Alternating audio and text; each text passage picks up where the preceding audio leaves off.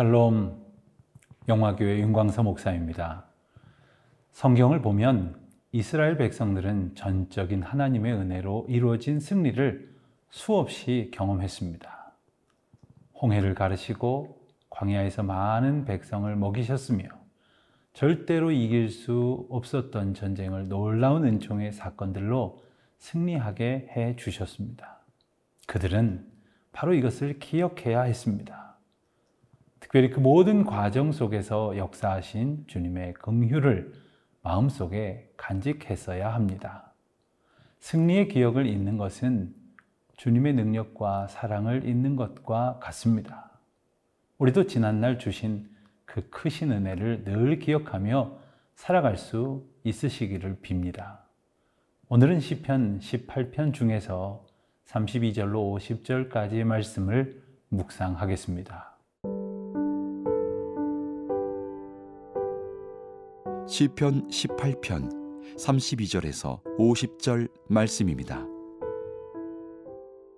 이 하나님이 힘으로 내게 띠띠우시며 내 길을 완전하게 하시며 나의 발을 암사슴 발 같게 하시며 나를 나의 높은 곳에 세우시며 내 손을 가르쳐 싸우게 하시니 내 팔이 놋화를 당기도다. 또 주께서 주의 구원하는 방패를 내게 주시며 주의 오른손이 나를 붙들고 주의 온유함이 나를 크게 하셨나이다. 내 걸음을 넓게 하셨고 나를 실족하지 않게 하셨나이다. 내가 내 원수를 뒤쫓아가리니 그들이 망하기 전에는 돌아서지 아니하리이다. 내가 그들을 쳐서 능히 일어나지 못하게 하리니 그들이 내 발 아래에 엎드러지리이다. 주께서 나를 전쟁하게 하려고 능력으로 내게 띠띠우사 일어나 나를 치는 자들이 내게 굴복하게 하셨나이다. 또 주께서 내 원수들에게 등을 내게로 향하게 하시고 나를 미워하는 자들을 내가 끊어버리게 하셨나이다. 그들이 부르짖으나 구원할 자가 없었고 여호와께 부르짖어도 그들에게 대답하지 아니하셨나이다. 내가 그들을 바람 앞에 티끌같이 부서뜨리고 거리에 진흙같이 쏟아버렸나이다. 주께서 나를 백성의 다툼에서 건지시고 여러 민족의 으뜸으로 삼으셨으니 내가 알지 못하는 백성이 나를 섬기리이다. 그들이 내 소문을 들은 즉시로 내게 청종하며 이방인들이 내게 복종하리로다. 이방 자손들이 수위전하여 그 견고한 곳에서 떨며 나오리로다.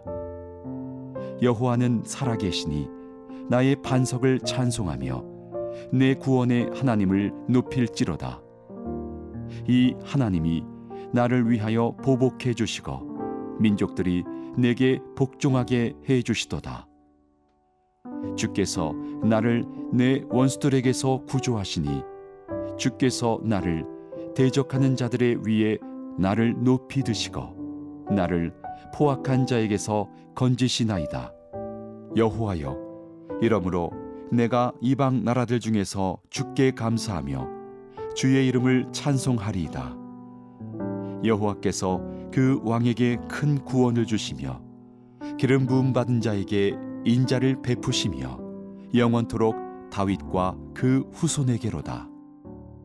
먼저 36절까지의 내용을 보면 하나님의 구원하심이 이루어진 구체적인 과정과 상황을 전하고 있습니다. 우선 다윗은 하나님께서 연약한 자신을 붙들어 주셨음을 상기합니다.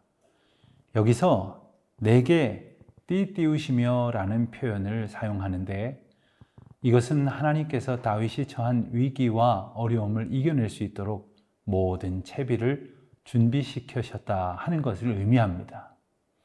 또 다윗은 내 길을 완전하게 하시며 라는 표현으로 하나님께서 다윗이 어디로 가서 무엇을 하든지 복을 더하시고 역사하셨음을 나타내며 하나님의 도우심과 은혜가 감사하여 감격의 찬양을 올리고 있는 것입니다.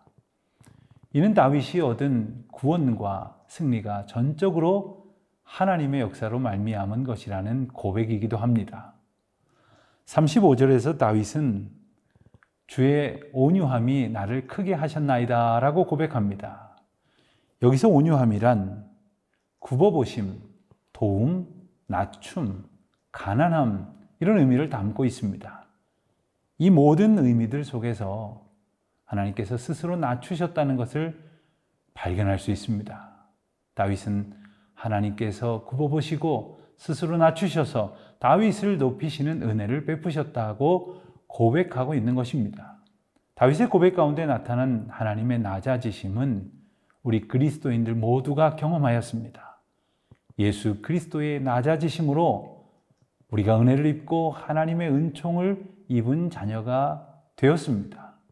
죄 온유함이 나를 크게 하셨나이다 라는 다윗의 고백이 오늘 우리 모두의 고백이요 찬양이 되시기를 바랍니다.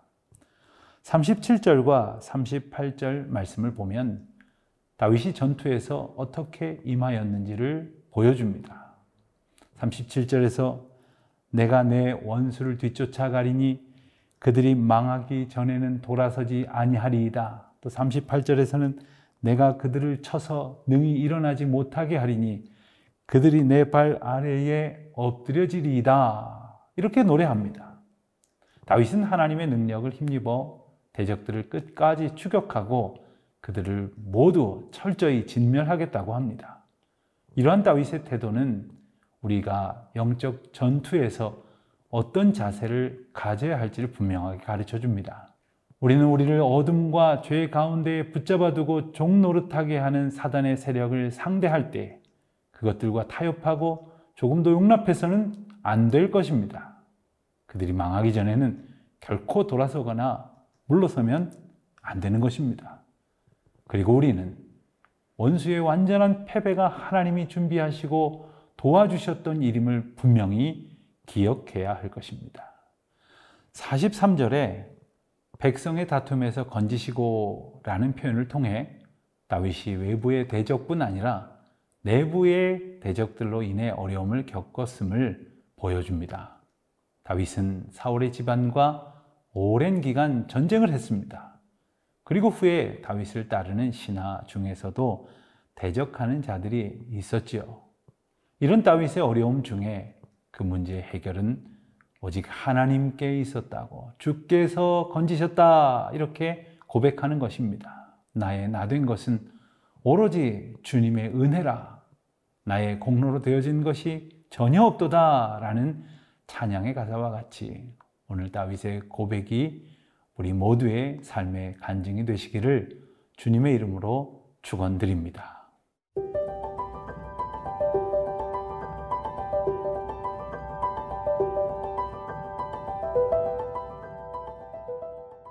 다윗은 의인을 위한 하나님의 구원과 전장의 이미지로 하나님께서 주시는 승리를 찬양하였습니다.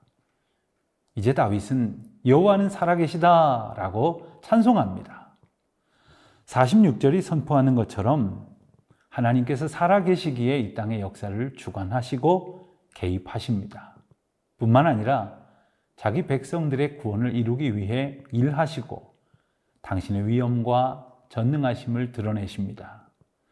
그런데 다윗이 이렇게 하나님의 살아계심을 강조하는 것은 그가 처한 모든 삶의 자리에서 하나님의 보호와 구원하심을 체험했으며 그 모든 역사가 너무나 분명하여 결코 그분의 살아계심을 부인할 수 없었기 때문입니다. 다윗이 부른 이 노래는 오늘 하나님의 구원하심과 성령님을 통해 그분이 행하시는 역사를 경험하며 살아가는 우리가 모두 고백하고 드려야 할 노래이기도 합니다.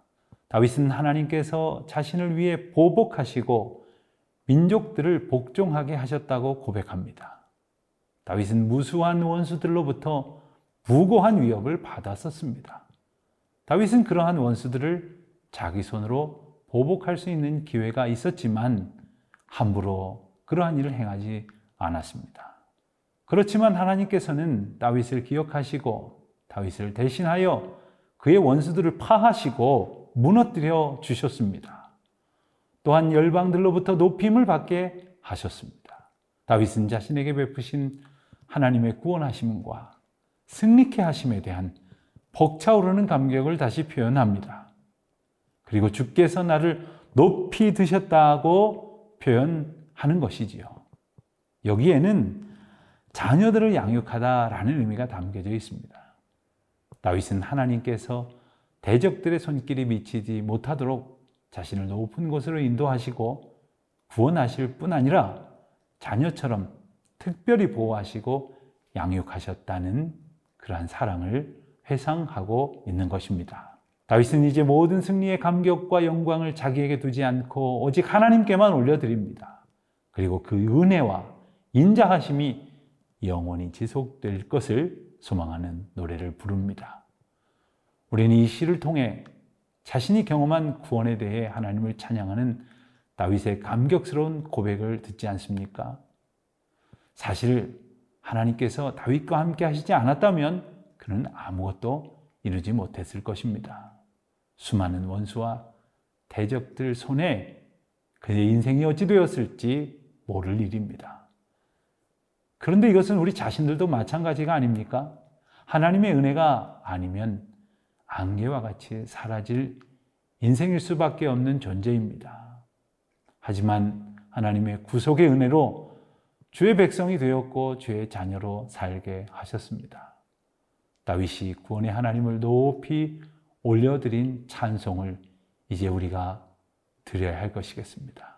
살아계셔서 우리의 삶 가운데 지금도 우리를 위해 역사하시는 하나님을 향한 감격의 노래가 우리 가운데 영원히 불려지기를 바랍니다.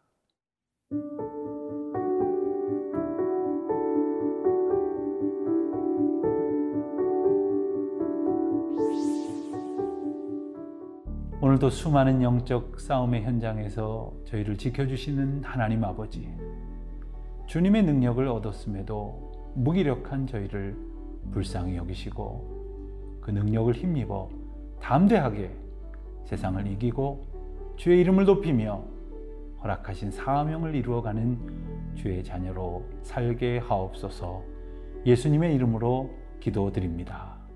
아멘.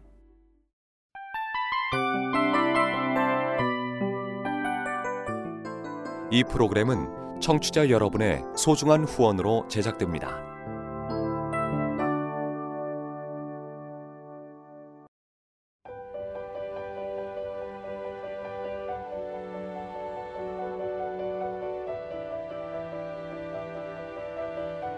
세상에는 수많은 교회들이 있지만 더 깊이 있는 말씀 강해를 찾기 위해 크기로만 교회를 선정하지 않습니다. 보다 좋은 영적 콘텐츠를 더 많이 나누기 위해 방송비를 받지 않습니다.